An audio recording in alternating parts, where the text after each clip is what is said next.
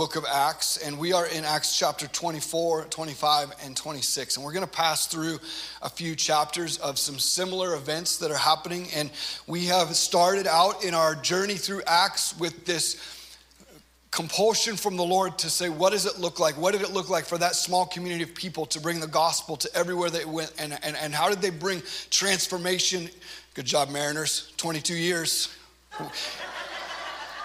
He's not, he's not on the Mariners. He's just looks like he's on the Mariners. Uh, anyway, as communities of transformation, how does how did this community in the book of Acts, how did they carry the gospel of Jesus in a way that brought transformation? And then as we're looking at that in a different context than we live in, that same threads apply though. There are ways that we can be a community of transformation. We can be a part of communities of transformation as we are transformed by Jesus, and then we look around at the world around us and say, How do we carry this transformation into everything that we do? And so, as a church, at the time when we started Acts, we were in fact coming back from a season of really wonky gathering schedules. You can gather, you can't gather. Are we? What are we doing? Whatever. We were coming back together.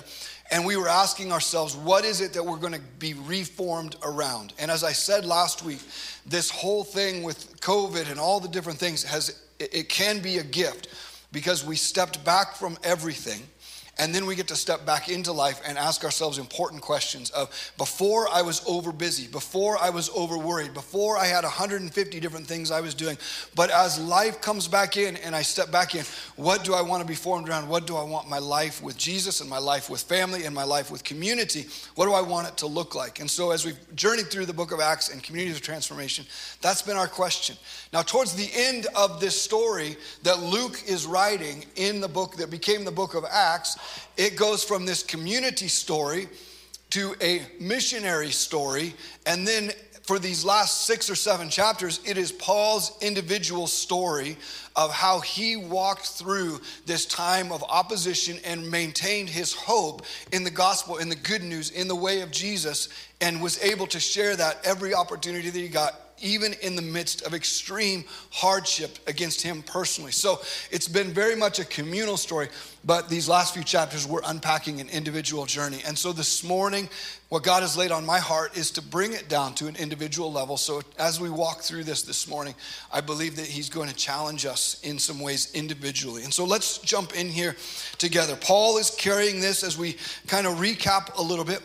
Paul is carrying this prophetic word and this and, and hearing the voice of the Lord for himself. He's carrying this this reality of saying God is has is compelling me to share the good news of Jesus everywhere that I go. But he's also showing me and telling me that as I do this, I'm going to end up in conflict. I'm going to end up in chains. I'm going to end up in prison. And this has even been confirmed by other people who have spoken from the voice of the Lord to say, here's what's going to happen to you, Paul. Yet, Paul moves forward as he is instructed with the Lord and just following the Lord. And so we have to, to have this reality of Paul hearing clearly the voice of God, leading him and directing him. One thing we talked about last week, though, is that hearing God clearly doesn't guarantee a smooth life for us. It doesn't insulate us from disappointment. And there is examples over and over and over again of Paul hearing God's voice, walking it out, and experiencing more conflict at every point than he would if he would have just gone his own way. So, hearing God's voice is amazing, but hearing God's voice for our lives and as individuals and as a church or as a community does not guarantee that we do not face difficult things. And oftentimes, it might, in fact, he might lead us in ways where there is difficulty and we have to go through hard things. Why? Because for sharing the truth of Jesus, it is often, and we'll get into this more, it is often the hope that we carry in Christ in the midst of difficulty that is our greatest testimony of the truth of Jesus, not how we proclaim Him when everything is going smoothly. So, hearing God for direction and expectation. And this is what Paul was doing is that he knew what God was directing, directing him to do. He knew what to expect, but he trusted. You watch his life, and you see that he trusted God with timing and he trusted God with how it would come about. And so, something important to note as I'm talking about hearing the voice of God, I believe that every individual, as we are renewed in Jesus and his spirit fills us, that we are able to hear God's voice. But I also need us to understand that as individuals, hearing God's voice will be imperfect. You are not there will be times that you hear God's voice and it'll sound a little bit more like your voice, but you will convince yourself that it's God's voice and then you will build your life around it. And then five years down the road, you will go, My goodness, maybe that was God's voice, but then I implemented a lot of my voice into it and I turned it into a directional belief or a foundational belief for my life. And we have to be humble when we come to this reality of hearing God's voice. While scripture teaches us that every one of us would prophesy, that means that we would be hearing from God and bringing fresh revelation from heaven. It does not mean that you have to labor under this, this, um, this perfectionism to hear God's voice. Hearing God's voice without humility leads us into pride. But as we hear God's voice, we must carry it with an open hand and we must carry it with humility. And so these are just some practical things. When Paul heard God's voice, he didn't immediately go and say, This is what God is saying. It actually came about later when we looked at the previous chapters. It actually came about later when he was facing great challenges that he was like, You know what, everybody? God kind of told me that I would be facing these kinds of challenges. So he, he, he, he hid that in his heart and he held on to it. Another thing that Paul did is that there was people who were trusted in the community who confirmed when he, what he was hearing. And that was an encouragement to his heart. And so for us personally and practically, if we are hearing God, that we would take those things that we are hearing from the Lord and we would hold them in private confidence with the Lord and we would say to Him, God, would you bring confirmation to this? For my life, for my faith, for my journey, and that we would have trusted people that we share it with. I would encourage you even to have a journal or, or someone very close that you trust with that you could say, I think this is what God is speaking to my heart. And whether that's a word of identity, whether that's a word of encouragement, or whether that's a word of direction or a word of warning, that you would hold that in your heart, that you would mark that, you would journal it or, or hold on to it for that place, that purpose of being able to say, God, if this is from you, I don't want to just go, Bing, I think God told me to do this. I'm off I go, as opposed to the humility of saying, God, I believe this is what you're speaking to my heart, my family. You're speaking this to my marriage, my direction, my ministry, whatever it is. And I want to hold on to it. But I would ask, Lord, that you would bring confirmation to that in my life. And so that's what Paul did. And I would encourage you to do that. I would also say this hearing God's voice and being directed by Him, it isn't about knowing events or even destinations. It's about peace that you carry. When you, when you are with Jesus, when you are in His presence, when, you, when He is communicating to you, it is not about this is going to happen, then this is going to happen, then this is going to happen. It is about the peace that you gain to be able to walk through the things that are ahead of you. Does that make sense? So, John 16 33. Jesus says this, and we, and we reference this verse often. I love it. I have told you these things so that in me you may have peace. This is what Jesus is saying to his disciples. Is that in this world, in this life, you will face difficulty and you will face troubles. And in those difficulties and in those troubles, I am not going to tell you what they all are. I am not going to tell you what to do in every single one of those situations, but I am telling you this. Why? So that you have so that you have prophetic knowledge of what's happening? No i'm telling you this so that you would have peace. And so the reality of us hearing the voice of god personally or corporately is that we would have peace not just foreknowledge of what is going to be happening in our life. Hearing god's voice and being imperfect, that it can be imperfect, and we understand that, is that we would use our opportunity to hear God's voice to pursue peace and to carry peace. Sometimes, I will say this sometimes we so deeply want to hear God's voice as a directive of, like, God, what do you want me to do? because we want to take the responsibility off of us to walk through life in such union with Him that we carry peace no matter what comes, to offloading that responsibility to steward our heart towards peace and our spirit towards peace, to being like, God, if you would just tell me what to do, if I could just hear your voice and you would give me instructions, I would be at peace. And He says, if you would hear my voice and know me, you would be at peace. And so I believe that it is healthy that we would say, Oh God, I want a relationship with you where I have that, that. And when I'm saying hearing God's voice, I'm talking about however you want to quantify it your heart, your spiritual man, your spiritual person being able to, to um, quote unquote, hear from the Lord not audibly, but those directives and the, and the heart of God and that revelation of Him. And, and I don't want us to just mistake it, spiritualize it, and go, how, how incredible it is that that person has such a hunger to hear the voice of God, when in reality it could be built on a lack of trust and a lack of peace that we so desperately want to hear God's voice because we don't want to have to walk through hard things without understanding what's happening without His peace. We just want God to tell us what to do, right? Basic parenting.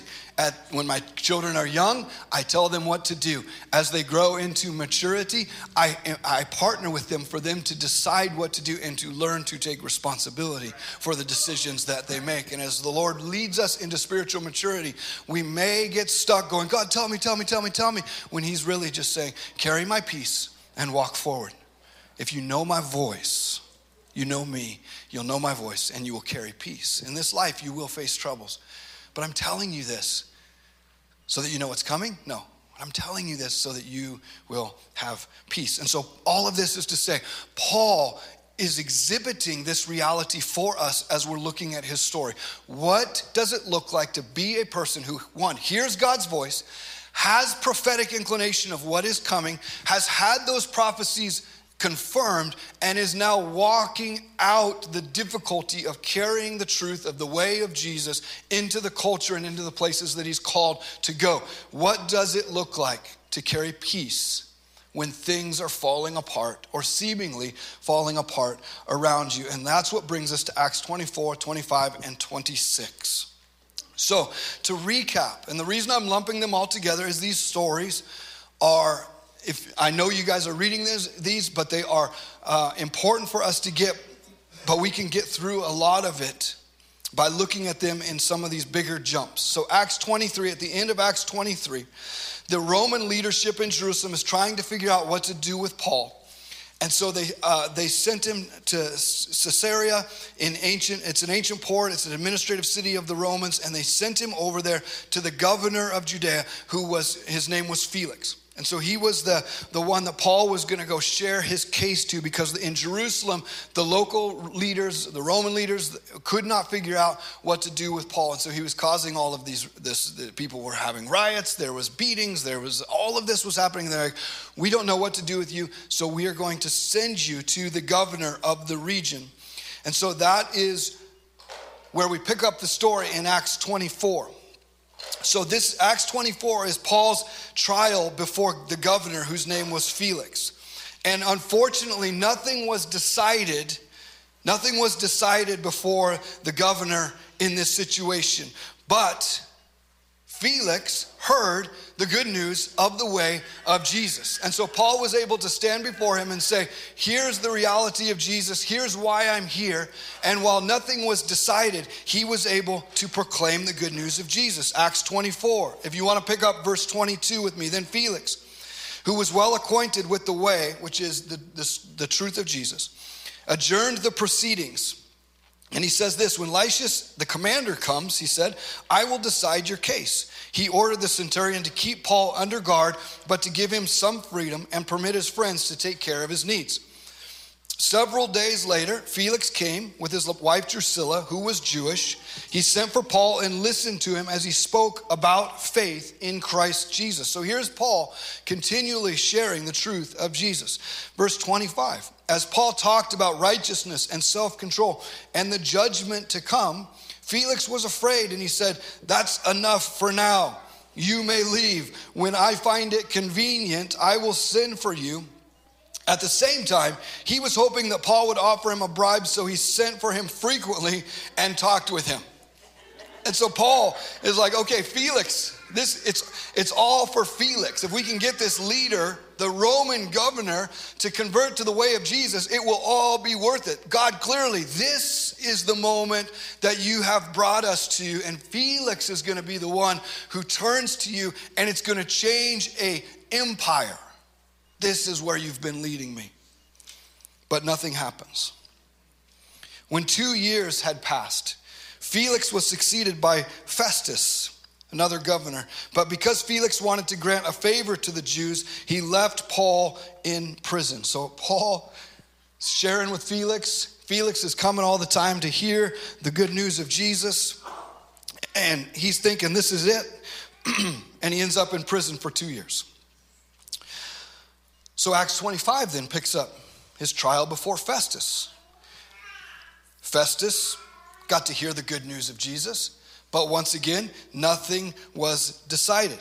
In fact, the people who were accusing Paul came from Jerusalem and they said, Festus, you know what? You don't know what to do with Paul. Why don't you send him back to Jerusalem and we will put him on trial in Jerusalem? But the reality was is that they were plotting to kill Paul on the way. So Paul's life is at risk. There's, there's this the second or third in our just in the last six chapters that we've seen people trying to kill Paul. And so because of this, Paul requests a trial in Rome. He doesn't want to be sent back to Jerusalem, and he's like, that's not a healthy solution. So I demand, as a Roman citizen, to be placed on trial in Rome. If you pick this up in Acts 25, verse 9, Festus, wishing to do the Jews a favor, said to Paul, Are you willing to go up to Jerusalem and stand trial before me there on these charges? And verse 10, Paul answered, I am now standing before Caesar's court where I ought to be tried as a, as a Roman citizen.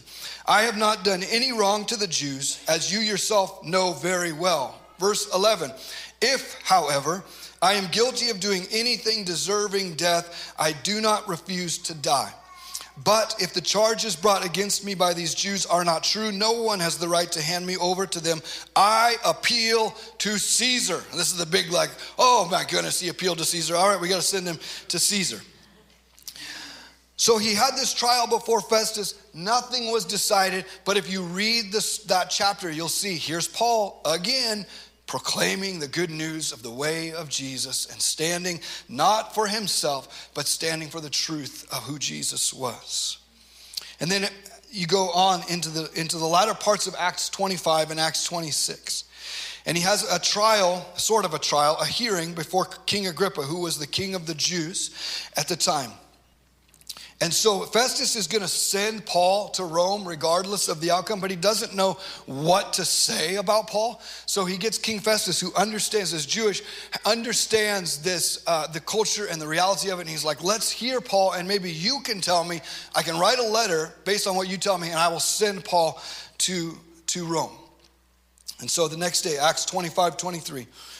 Uh, Agrippa came with great pomp and he entered the audience room with the high ranking military officers and the prominent men of the city. At the command of Festus, Paul was brought in. Okay, God, so it, this has to be the moment. This is the king. This is all of the important people. These are the commanders of culture. You are putting me before them. Surely this is the moment that great revival breaks out, and all of this will be worth it. All the two years in prison, all the beatings, all of the things, this is going to be the moment. And so Paul shares his testimony of Jesus before Agrippa, wondering, is this the moment? That it all pays off. Acts 26. Paul says, Agrippa, you believe, right? After he shares his entire story of how he came to be where he is and all of the things that have taken place and all the things he did, both persecuting the church, but also expanding and being a missionary to the Gentiles and the miracles that he saw and the way that Jesus intercepted him and changed his life. He shares all of these things, but he's also sharing from the covenant, from the old covenant and the, the Old Testament scriptures. He's sharing who Jesus is, the Messiah. And he goes, he goes, Agrippa, you believe, right? You, you got this. You understand what I'm saying. And Agrippa said to Paul, Do you think that in such a short time you can persuade me to become a Christian, a follower of Jesus? And Paul replied, Short time or a long time? Love that. He had that, he had that long game perspective. I pray to God that not only you, but all who are listening to me today may become what I am, a follower of Jesus, except for these chains. The king rose, and with him the governor and Bernice and those sitting with them. And after they left the room, they began saying to one another, This man is not doing anything that deserves death or even imprisonment. And Agrippa said to the governor, to Festus, This man could have been set free if he not, had not appealed to Caesar. We're going to unpack that a little bit more next week. But he says this man could be set free except that he appealed to Caesar. Now we understand he had to appeal to Caesar because there was that inclination that going back to Jerusalem meant imminent death. And I believe that God has spoken to me to tell me that I will testify of him even in Rome. And so it, Paul is going a different way and not just only caring for self preservation. This man could have been set free if he had not appealed to Caesar. And I want us to not, again, not turn Paul into some kind of superhero, but imagine with me the disappointment that Paul must have been dealing with. There was no revival, there was no shift that had taken place. It turns out that he didn't even need to go to Rome. And here he is facing another indefinite imprisonment as he moves on into the latter chapters of the book of Acts. So embrace with me this reality of going, man, how does he feel? How does it feel right in this moment? And I want to give us some takeaways from this chapter. First one is this How is he navigating delay and disappointment? When great expectations are disappointed, how does Paul navigate them? Remember, he went before Felix thinking, This is surely the moment. He went before Festus, This is surely the moment. King Agrippa, This is surely the moment. Nope, you get more imprisonment in Rome. Maybe it's this. Maybe it's this next moment. Maybe it's this next moment. Maybe this is the door that's going to open for me. This is maybe this is the thing where all that I've walked through is going to be worth it because boop, this one thing shifts or this one thing changes. And after two years, what does he have to show for it? Is a journey on a boat to Rome that we'll talk about next week that ends up crashing. How is he navigating the delays and the disappointment? In Proverbs 13 12 is a verse that we all maybe have heard, we've spoken it, we've shared on it. And um, Proverbs being a book of wisdom, but it says this hope deferred makes the heart sick. But Paul, instead of ending up with a sick heart, in these deferred dreams and in these deferred promises and in this belief that God, you're using my life for a greater cause. Paul learned to be content. And he showed that contentment.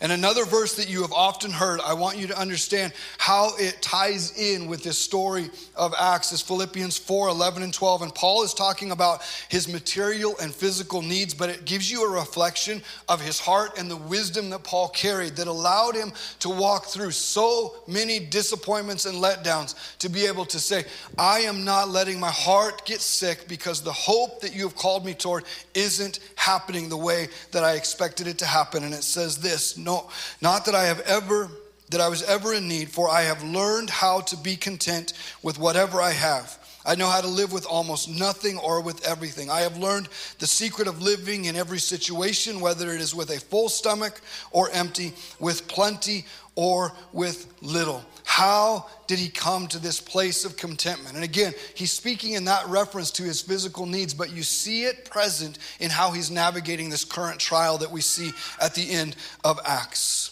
Here's a couple things that I would propose to you and share with you that I believe we see in Paul is that he remained faithful and ready to give an answer for the hope that he carried. And we've talked about this over the last few weeks as such a beautiful example of the power of the good news of Jesus is the hope that he proclaims every single moment. So he was remaining faithful in those private times, remaining faithful in those years in prison, remaining faithful in all of those things. And so the moment came that he was ready to share to Felix, he was ready to share before Festus, he was ready to share before Agrippa, he was ready to share before all the leaders of culture. And after all that he'd been through, after multiple years in prison, he didn't get up there and go, God, this sucks. I've lost my faith. That, that would be me you see a faithfulness to the cause and to the truth that he is feeding on it so that when the opportunity comes, he is ready to share it and to proclaim it. And he is telling the same story as the same man who walked this intense journey over and over and over. And so you see this faithfulness present in Paul's heart and in his message, no matter who he shared it with. What's the point of his faithfulness? When dreams and desires and things that we are believing for stall out in our life, do we bail? Do we eject? Do we grow angry or bitter or entitled? Does our life message change? Paul's life message didn't change, and he did not become bitter or frustrated or angry. He remained ready to give an answer for the hope that he carried in Jesus. That was his faithfulness on display. While he was waiting, he was creating a more effective testimony than he was realizing. And this is a little aside, but it is such a profound reality is that during the imprisonment, in, in Caesarea and during the imprisonment in Rome is when Paul was writing so many of his letters and corresponding with the churches and the communities of people that he had planted as a missionary. And in those correspondences, the gospel has gone out around the world in such a deeper and more profound and powerful way than what he was probably expecting was that I'm going to stand before Agrippa and people are going to come to know Jesus and Oh, but I'm in prison. I guess I'll just take care of the people who I love and I will write these letters and I will send them out. But this is the secondary work. The primary work is God, how are you going to use me on that stage to see people's lives changed? Oh, I'll write these letters over here. And what truly takes place is that the greater work that God was accomplishing was done through those letters than was ever done through his moments on the stage. And the lesson that we learn in that is that life is happening right in front of us. And when we believe that God isn't showing up, isn't being faithful, our promises aren't coming through, the things we expect aren't happening, we're stuck in this stall, and so we just sit down and throw a fit. Instead of just being faithful in the small things and the life is going on right in front of us and we need to engage it, we may find that the things that we believe are inconsequential or secondary are truly the things that carry our testimony of Jesus more powerfully than anything else that we thought we were supposed to do or the way that it was supposed to look. And so we see these letters that Paul wrote that make up the Bible, so much of the New Testament that has carried the gospel around the earth. I'll say it again. It's often, listen, I loved this sentence. I wrote it and laughed. It's often what you're doing while you're not doing what you imagined you'd be doing that has the greatest impact. It's It's often what you're doing while you're not doing what you imagine you'd be doing that has the greatest impact. Said another way, stop waiting to show up for the life that is happening. Stop waiting and show up for the life that is happening around you right now. For Paul, this side task, this less primary thing, became the greatest tool of the gospel. How often, I believe, will we look back on the seasons where we were fixated on disappointment and we were fixated on not making it to certain destinations and outcomes that we believe that God is taking us to, only to be surprised that the peripheral stuff was where He was truly at work and that was what really mattered to God and was used by Him. As we stay faithful and connected to God in the waiting, in the stall, and in that prison.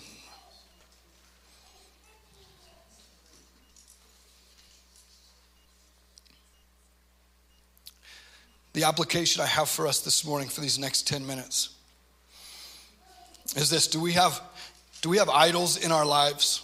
You'd be like no we don't have idols. I don't have like little figurines in my house that i that i bow down to and but here's what i would say. I have idols in my life and you have idols in your life because when we take an idol of expectation we take an idol of god it's going to be this way we take an idol of a promise that he has spoken to us or something like that. We can make an idol of the desires and the expectations that we have for our life or that we have from God. We bend our life to them, we build our lives around them, we place our hopes in them, we believe in them. That is what an idol is. And we have to be careful that we are not allowing the expectations that we have for the use of our life or the purpose of our life or the whatever of our life. And when things aren't happening, that we are not living a life of going, God, I am more focused on this idol of disappointment or what didn't happen than I am focused on you. In Isaiah, Isaiah has this great rebuke of people in their idol worship. It's in Isaiah 44. And he says this no one stops to think. No one has the understanding to say this. And there he's talking about someone holding on to a, a, a log of wood.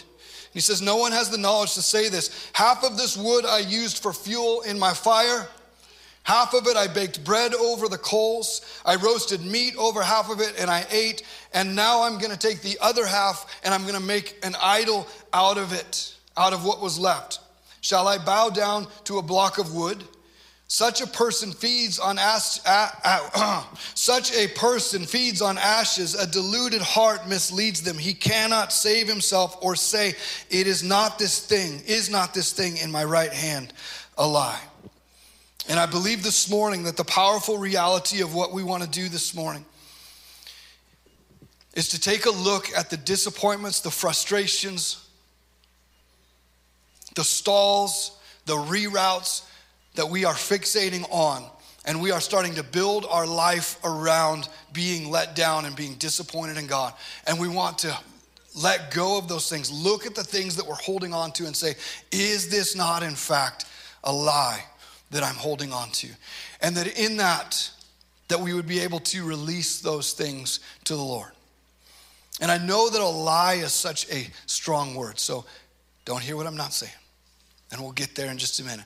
But sometimes, even God's directions, even things that we believe are God's promises, even things that we believe are going to happen for our life, we can build our life around them and we fixate on them and we grip them and we will not let them go. And this morning, I am challenging us to be willing to let some of these things go.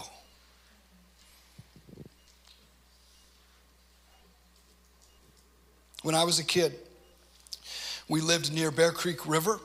Uh, uh, sorry, it's not a river, it's a creek, Bear Creek Creek. Redundancies. And they would, and, and my parents would say, "Oh yeah, you can go down and play, but you probably don't want to play in the river. It's not the cleanest river creek, creek, whatever. It's not the cleanest creek. You don't want to play in it. I was like, oh, yeah, sure. Thanks, mom and dad. So I'd go down and we would like trek through it and we'd play in it and we'd build dams and do all kinds of fun stuff. And one day I decided to hike up the river and, you know, and, you know, there's some cow pies here and there. No big deal. That's what creek uh, keeps fish healthy, right? And so we're walking up the, the creek and then we start to smell something. Man, something stinks. And we walk a little further up and sure enough, in the middle of the creek, upstream from where we've been playing all day is a, is a dead, bloated cow. Now we understand why we were told not to play in the water. because that dead, bloated cow was leaking all kinds of gross stuff into the water and it was flowing downstream. Got it? Yeah. It was bloated and it was stinky.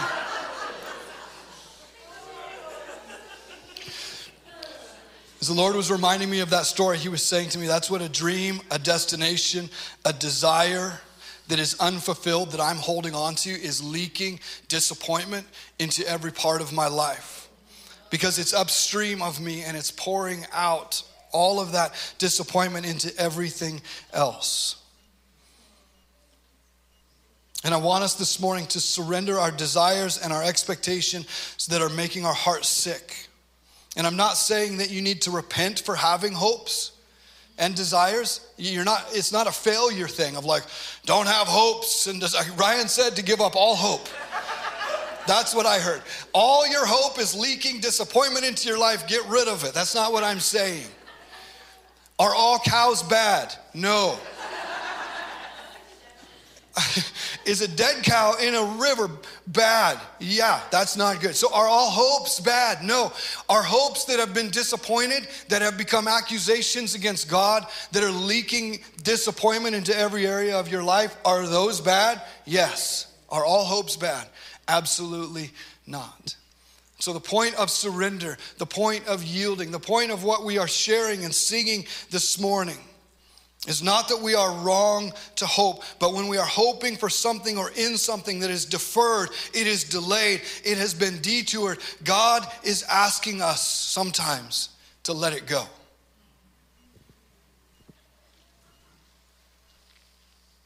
If this hope is not fulfilled, does it lead to accusation and false narratives?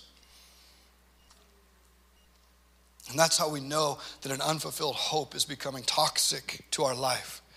Is that when it isn't fulfilled, we go, God, this becomes an accusation against your character, against your nature, against your intention and your desire, or it becomes an, an accusation against my worth. And that is not a hope that we need to be holding on to. It is a dead hope that is leaking toxins into your heart.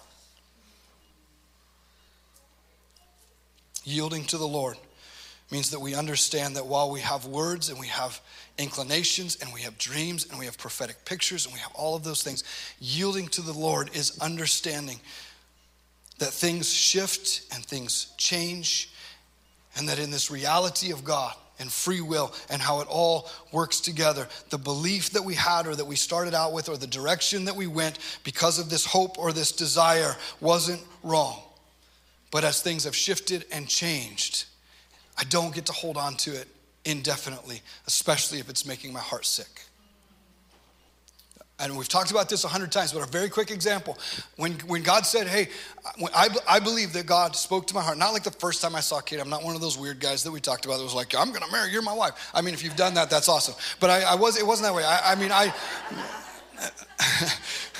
that would be fine but i'm not. And anyway seeking the lord sincerely seeking the lord. I felt like god said this is your this you guys are to be married. This is your wife. And and yet does that does that supersede her ability to decide what she wants and what she desires? And when she decided that she desires and that god was leading her in a different way i had to come to a faith conundrum of course and i had to wrestle through that. But the, my point is is that i felt like i had a clear word from the lord but it didn't mean that it was a decided outcome the moment that i got it and if I didn't release that defeated hope, I would have been feeding on bitterness and accusation towards God's character for the rest of my life. But it was in the quiet of that room where I was able to wrestle with God and let go of that hope and let it be buried and say, God, if you choose to resurrect this, it's on you. It's not on me keeping it on life support. You cannot resurrect what I will not let die.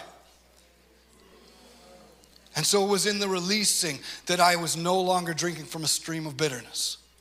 And I was able to go a different way and become the man that He'd called me to be. In fact, I became the man that God was bringing to Kate when I never would have been that man before. You guys know that story. We use it around here too much. But as things shift and change, we have to be able to yield to God. When your plans, hopes, dreams, and desires don't come to pass, do you get angry at God or do you use that as a moment of humility to get on your face before Him and go, Not my will, but yours be done? I yield to you. Or do we sit at that intersection with our hands crossed, laying on our horn, yelling at God? Figuratively. And you may be saying, wait a minute, this is in, in church, I like, oh.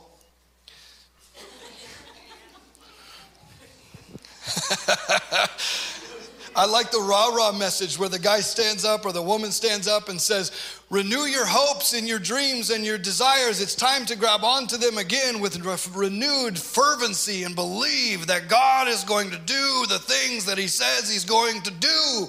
Renew your hope, rah, rah, rah. And here I am this morning going, you got some things that you're holding on to that are leaking toxin into your spirituality and into your relationship with God. You need to get them out of your system and out of your life. You need to let them go, let them die, let them move on. And it is time for us to stop feeding on accusation against God and against his heart, against his character, and to just release those things. Now, it sounds so easy. And it's really not. But it is it would be much easier to just go rah, rah, rah.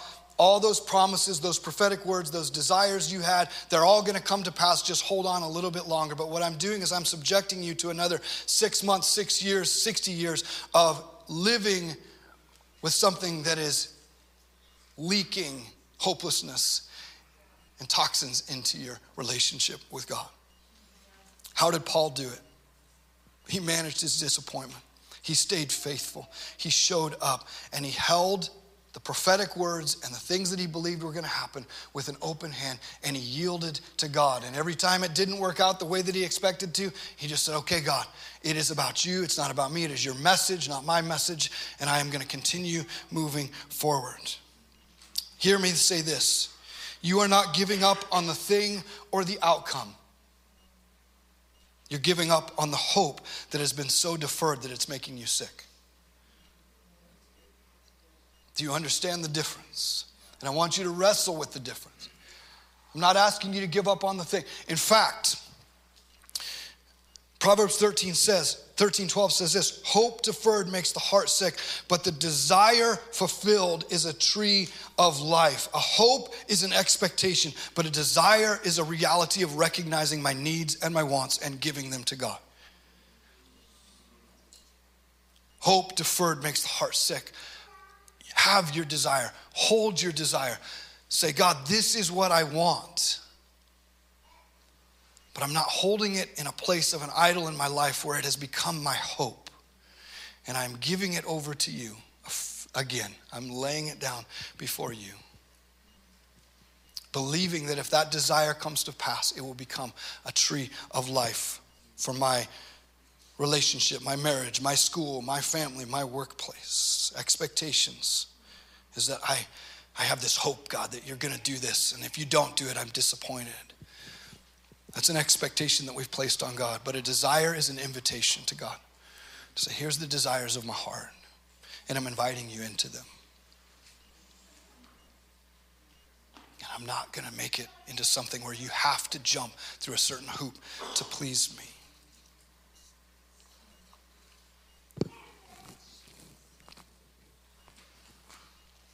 To close our eyes for just a moment, can you guys sit with this? You're asking yourself of like, God, I was so sure that this is what you spoke to my heart. I was so sure this is what you spoke to my life. I was so sure that this was the door that you were opening for me. I was so sure that this was going to take place. And now that outcome isn't happening, I'm finding myself getting angry and, and my heart is getting sick and, and I'm hurting. And I just want you to be okay. I want to speak grace over you. We can miss it sometimes. Maybe our hopes clouded his voice, or maybe things have changed, or maybe the timing or the free will of others has conspired to change that potential outcome, and it's okay. I don't know, and I'm not going to try to know. And I don't know if you should try to know either. I think you just need to be able to tell the difference in your life between a living cow and a dead cow. Is that hope and dream that you're holding on to? Is it alive and well? Is it healthy to hold? Is it bringing life to you? Is it keeping you moving, moving towards God and towards the things that He has for you? Or are you holding this thing in your right hand that is dead and you need to let it go? I'm asking you to let go of the hope that you have placed in that thing and replace your hope into Christ, not having to give up on that thing. That's a desire, and it belongs to Him. But so does your hope.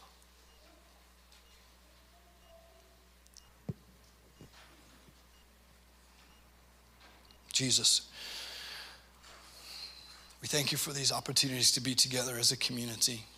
We thank you for the examples that you give us in your word that we can study and see and, and even draw out applications and not knowing exactly what Paul was going through. And obviously we can't, but you're showing this man to be faithful through all of these steps of his journey, and he had something in his contentment that allowed him to be able to give an answer for the hope no matter where he found himself. And so, God, would you bring us into a new anointing, a new level of contentment in our life where we are able to look at some of the things that we're holding on to that are no longer bringing us life. And as much as it hurts, that we would let them go so that we can hold on to you. And believing, God, that if those are from you and if those are for you, you are the God who resurrects. And so we choose to walk into the tomb as hard as it is and carry some of these things that we've been lugging around our life with hope that are dead, and we lay them in the tomb. And like Mary and Martha, we just say, if Jesus is coming, he may have a different plan when he gets here. But this is the reality that I'm in right now. And that we would let those things go.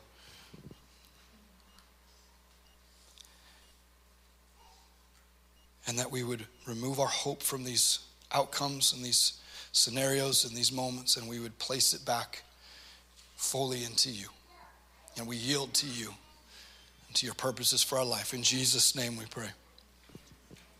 Amen. Amen. Hey, awesome. Um, I took some extra time. Ideally, we would sit for a long, long, long, long time with that word. And, um, and so you're welcome to stay in this room. We'll turn on some music. Communion is available. If you want to talk and, and chat and catch up with people, we encourage you to do that. But let's do it in the lobby. I just dropped an extremely, extremely challenging word on all of us. And so if you need some space to process that, to pray, to just listen to some music, please stay in this room. Um, I'll be around if you want to chat, or other people on the team are here. Um, releasing and laying down hope Yo, it, it's okay. You guys get it. Love you guys so much. Have a great morning.